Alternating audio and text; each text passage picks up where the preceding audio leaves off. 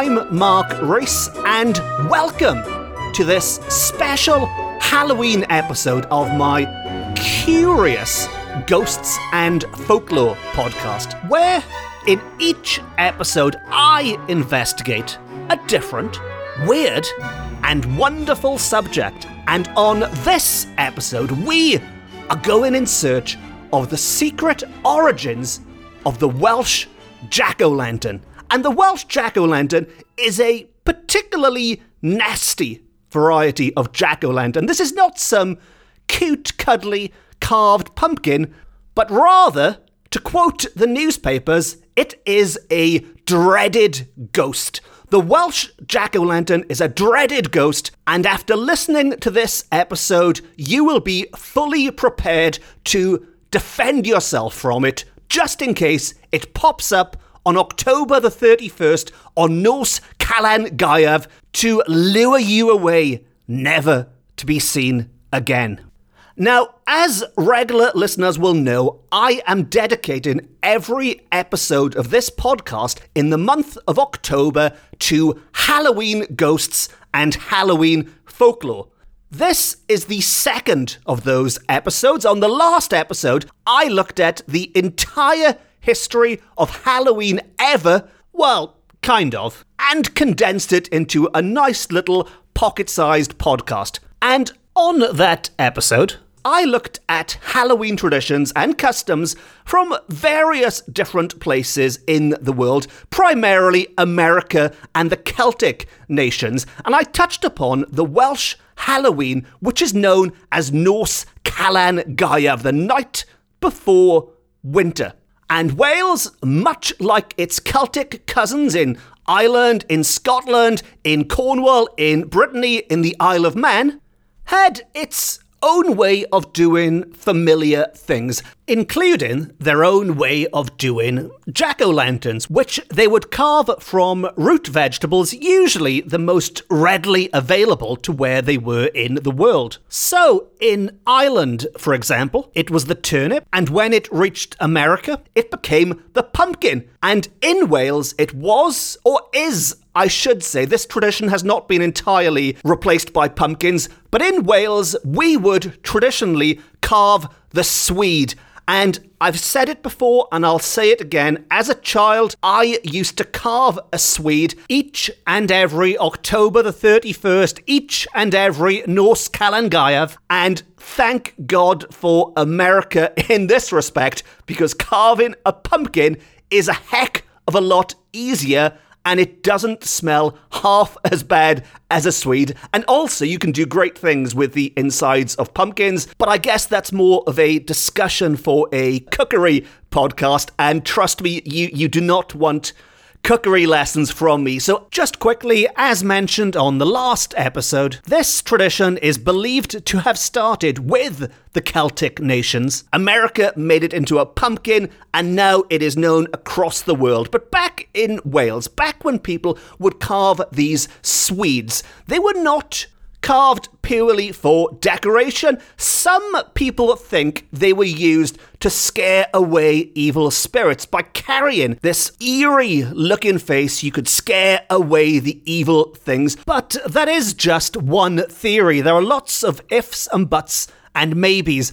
And in the story I am about to tell you, which was published by the Welsh press in the late 19th century about a jack o' lantern, back in the days when a jack o' lantern was not something you carried to ward off evil, but rather the jack o' lantern was evil itself.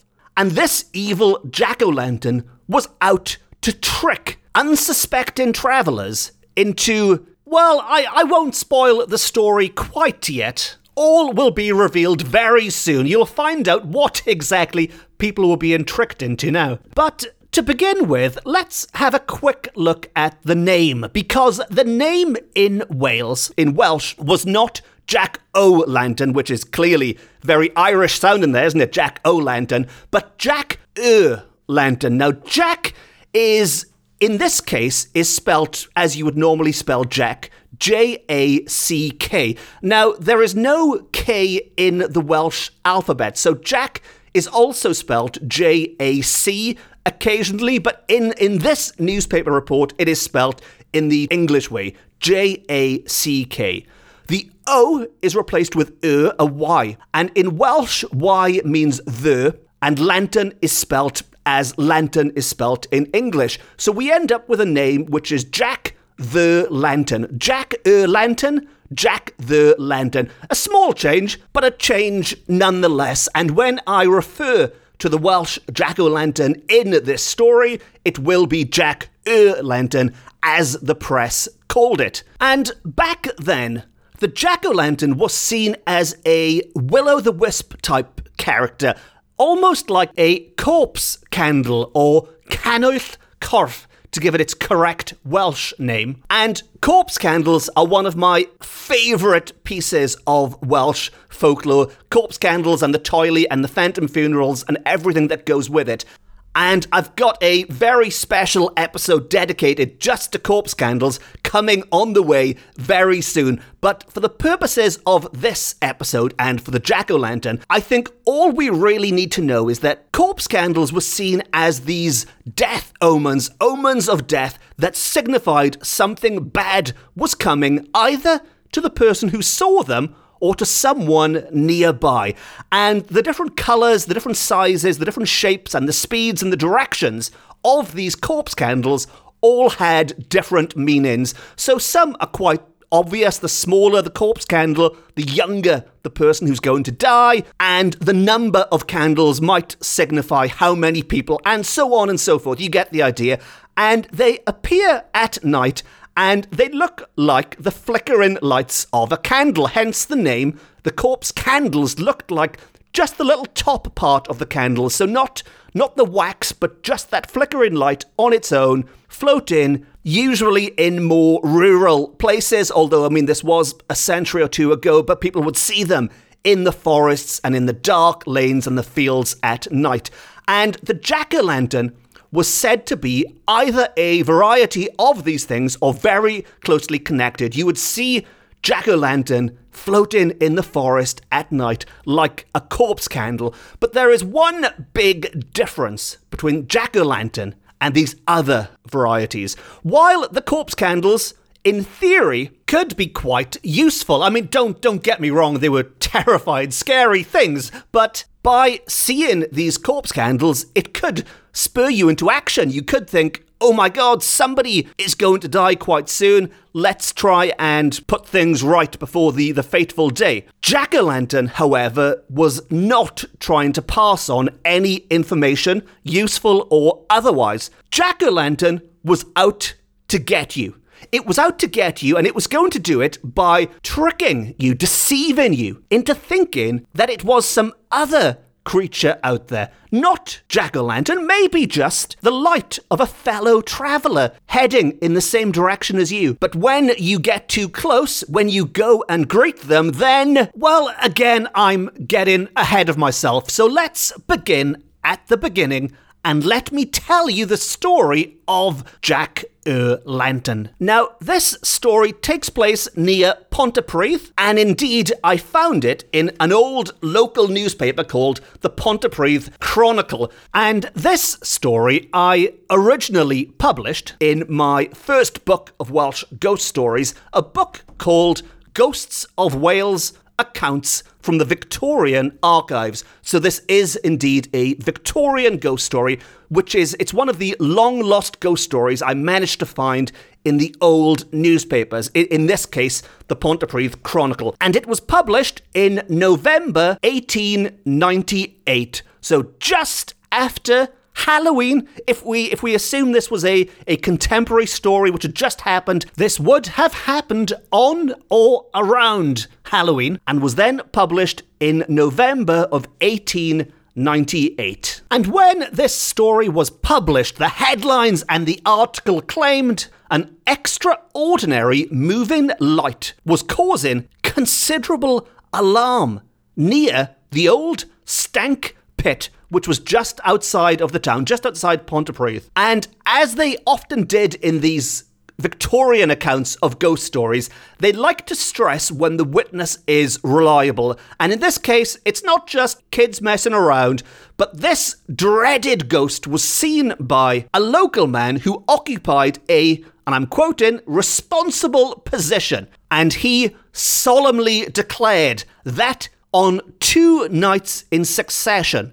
So not just once, but on two separate occasions, on two back to back nights he encountered this strange glowing light, which we now know was none other than Jack Ur Lantern. Now, the reporter covering this story does also mention the connections between these sightings and something like Will o' the Wisp. They also mention Bendith y Mamau, one of the Welsh names for the fairy folk, a bit like Tylwyth Teg, another Welsh name for the fairies. And he assures us that while this might sound like a fairy story, it was, and I quote, told in all sincerity, and we are convinced that the spectator of the ghostly sight actually saw what he declares he witnessed in that lonely spot when the shades of night had fallen upon the landscape.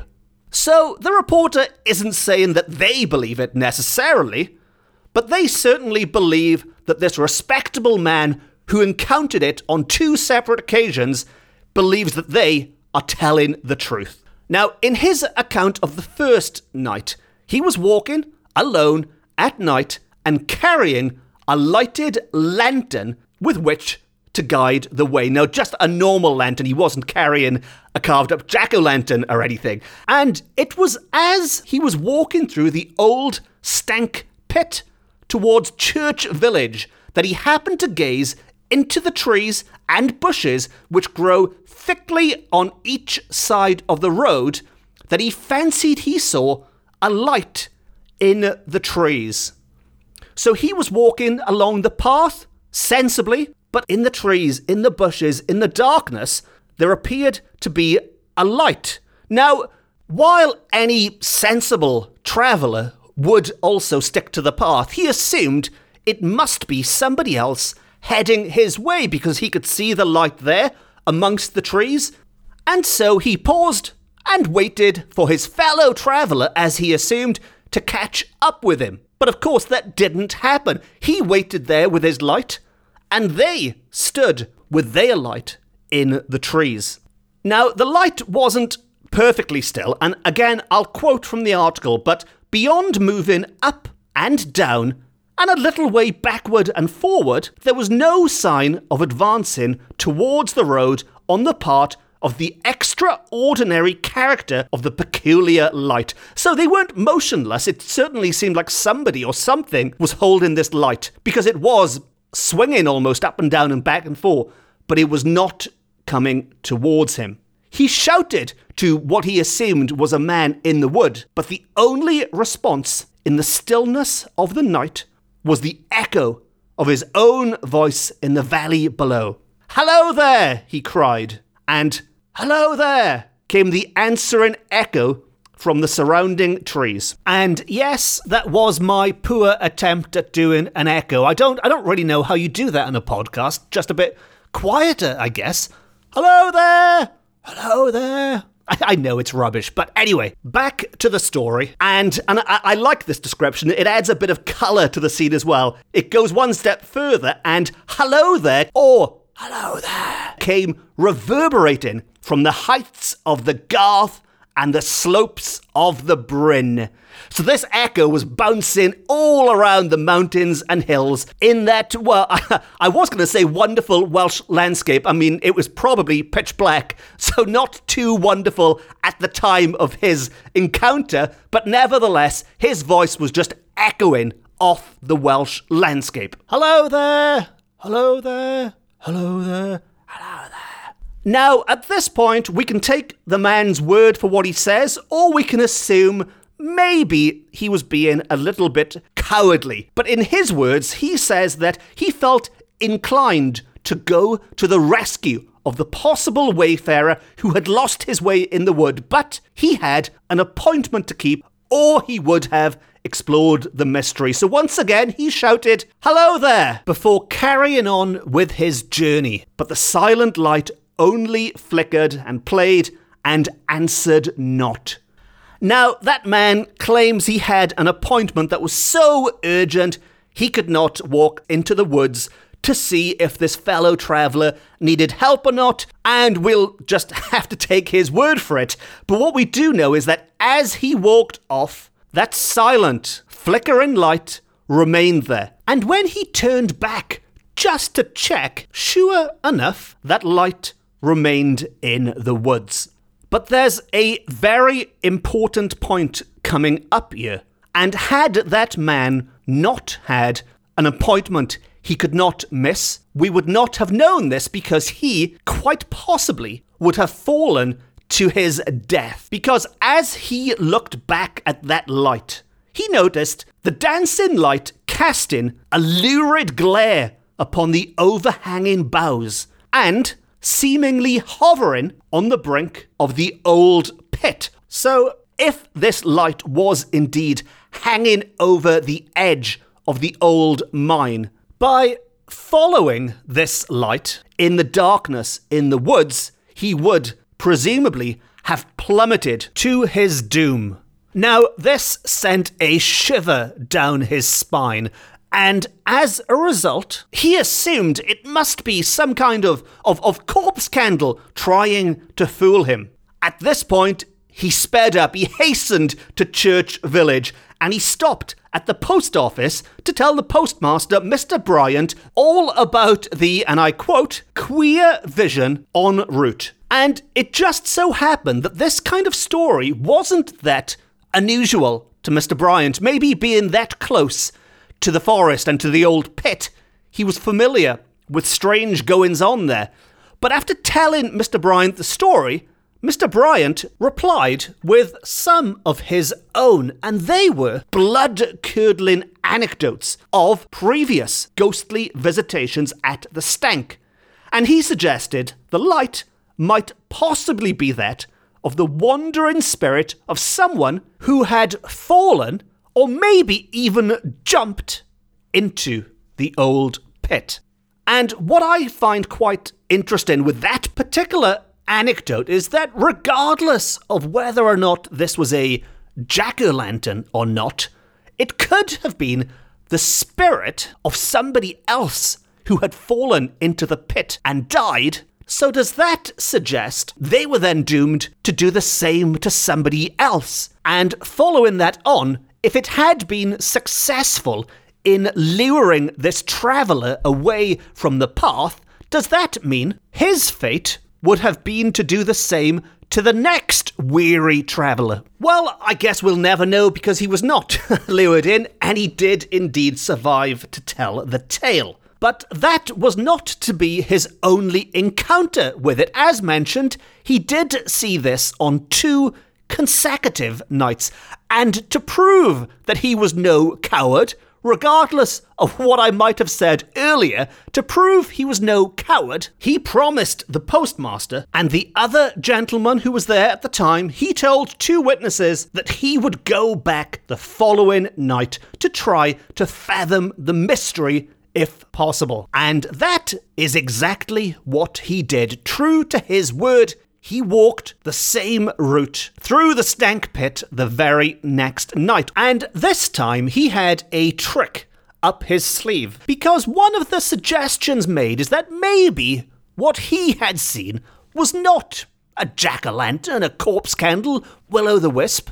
Rather, it was just the reflection of his own lantern. So, to disprove this theory, as he neared the same spot on the very next night, he extinguished his own lantern. And as he arrived at that haunted spot, he could see in the midst of the bushy undergrowth of the Stank Avenue once more the faint glimmer of the magic light of Jack Ur Lantern. Yes, this is the big reveal. At this point, he realized he was dealing with Jack Ur Lantern, and what follows is his terrifying description. The dread prowler of the Welsh marches, whose flickering, gassy beacon often lured the unwary travellers of past generations through bogs and dikes and ditches into the midst of hobgoblins to be frightened into fairy rings, to dance for a year and a day, or into the presence of the black being whose cloven hooves, forked tail, and horned skull proclaimed him to be the prince of the kingdom of darkness. It was there at Llantwit. Now, there was a heck of a lot of name dropping of fantastical creatures going on in that quote, but he realized at this point, with his lantern turned off and that light flickering there, luring him into that dangerous spot, it was trying to pull him into the domain of hobgoblins, maybe?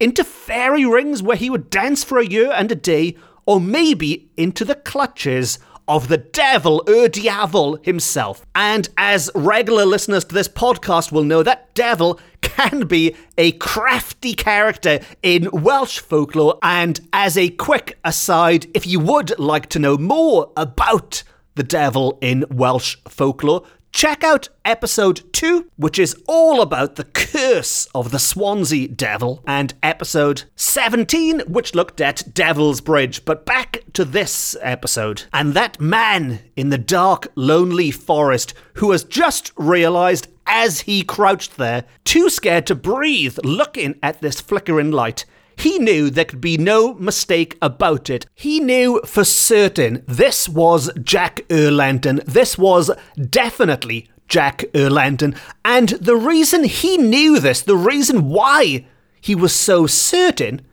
is because he knew somebody else who had an encounter with the very same Jack O'Lantern, one of the servants of his father, who told a sad story one day, who had once been led a pretty dance by the self same Jack o' lantern. And this is another point I find very interesting because while he says, on the one hand, it was generations ago people were bothered by the jack o' lantern, yet his father's servant had an encounter which presumably would have been in his own lifetime. So, as a result of this first hand testimony, he positively declined to follow the dancing phantom light which seemed to beckon him off the high road.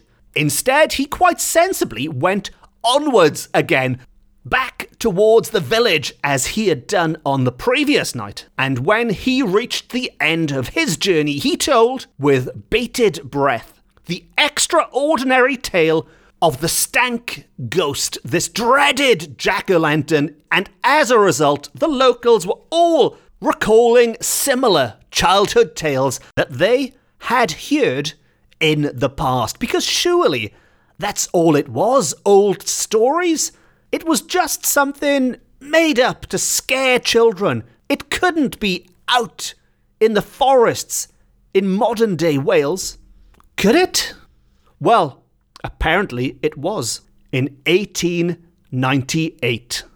And that is the story of one particular encounter with the jack o' lantern on or around Halloween, Nos Calan Gaeaf, in the late Victorian period, all of which is a far cry from the grinning pumpkins and Michael Myers and everything else that goes with the jack o' lantern or jack o' lantern nowadays. And if you've had any encounters with something similar, not necessarily in Wales, anywhere in the world, if you've seen these flickering lights, flickering jack o' lanterns, corpse candles, will o' the wisps, whatever they might be, or maybe you haven't seen them yourself, but you've heard stories. Your father's servant has told you all about the time they were led away. In which case, as always, please let me know on social media. That's the best way to track me down or by email, by the website, whatever you prefer. But I'm quite easy to find on all of the main social media platforms on Twitter, on Instagram, on Facebook. Just do a search for Mark Rees and put the word ghosts in or Wales, you'll see my lovely mugshot and then you can let me know exactly what you think about Jack O'Lantern or anything else that might be in your mind, or, or if you just want to say hello, thank you for the story, whatever it is you want to get off your chest, pop along to social media or email and let me know. And as mentioned at the start, this is the second of five Halloween specials on this podcast. And as I am sure is obvious already, I love Halloween. It's my favourite time of year. It's also my busiest time of year. As somebody who, who specialises, uh, shall we say, in these more unusual subjects, well, maybe not this year, 2020 is a bit weird, but every other year, in a normal year, it's when I've got lots of events and interviews and media stuff and all that lined up. I have no idea how things are going to pan out this year, but what I do know is that I still love Halloween, and that is why I am cramming this podcast with Halloween episodes, one every week, every Thursday, up until Halloween itself. Last week was the history of Halloween. If you want to go back and check that out, next week is going to be the history of Nos Calan Gaeaf. That is the big one. If you only catch one episode of this podcast all year, make sure it is next week's The History of Nos Calan Gaeaf, Halloween in Wales. And the best way to make sure you don't miss it or any episode, and notice how I am very seamlessly and sneakily going to shoehorn in a reference to subscribe in here. But as always, if you have enjoyed this episode and you don't want to miss the next one or any episode, please consider hitting the subscribe button. It means a lot to me knowing that people are listening and enjoying and that you want more of these episodes. And more importantly, from your point of view, it means you will never miss an episode ever. Because after next week's Nos Calan Gaeaf episode, there are still two more Halloween episodes on the way. The fourth one I am keeping top secret for now. Sorry to those people who might be hoping to steal my ideas or something, but I'm keeping that one under wraps for now. And the fifth week on October the 29th, two days before Halloween, is going to be the most ambitious, possibly the most ridiculous episode I've ever attempted. But it's going to be my online book launch for my new book, Paranormal Wales. As I've mentioned before, and I won't go on about it now, but my book launch has been cancelled because of the pandemic. It's been cancelled twice because of the pandemic. So I am instead doing an online book launch, which is great because all of my friends from all over the world can join in and listen. All my friends from America, Canada, India, Italy, wherever you are listening from, and I'll have special guests and I'll be picking my favourite, in inverted commas, most haunted places in Wales that you can visit this spooky season. And on that note, it just leaves me to say as always, thank you very much for listening. Diolch and fawr am wrando. I hope you're enjoying these Halloween episodes. If not, fear not. November will be here before you know it, and then we'll be into the Christmas episodes. Yes, the Mari Lwyd will soon be on her way, but that's a story for another day. So, on that note, until next time, I've been Mark Rees. This has been my Ghosts and Folklore podcast. It's the best, it's the beautiful, it's the only Ghosts and Folklore podcast beaming to you from Wales to the world.